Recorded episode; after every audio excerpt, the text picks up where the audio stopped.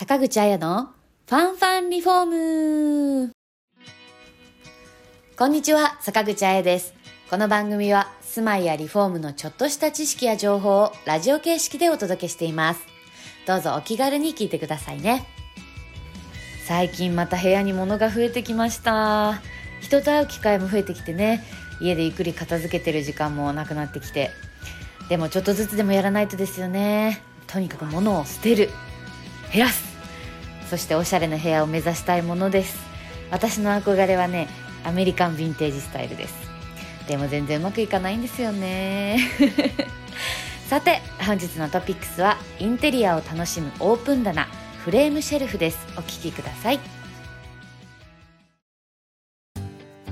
お気に入りの小物や書籍食器やキッチンツールなど飾るものをおしゃれなインテリアに変えるパナソニックのオープン収納フレームシェルフ。収納したいものによって収納場所は変わってきます。フレームシェルフなら壁床はもちろん天井まで収納物やインテリアに合わせて設置ができます。壁付け。棚板が少なくても特別感のあるディスプレイスペースになります。床置き。床置きは高さを生かしたプランで収納量を多く確保するのがおすすめです。天吊り。シンク上にフレームシェルフを設ければキッチン上部がおしゃれな収納スペースに。棚板の奥行きは3 0センチ。書籍やお気に入りの食器はもちろん靴も置くことができる使いやすいサイズです。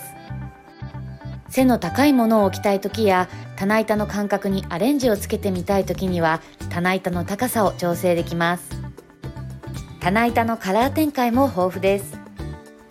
お部屋にフレームシェルフを取り入れればより使いやすく自分好みのインテリアを楽しめそうですね。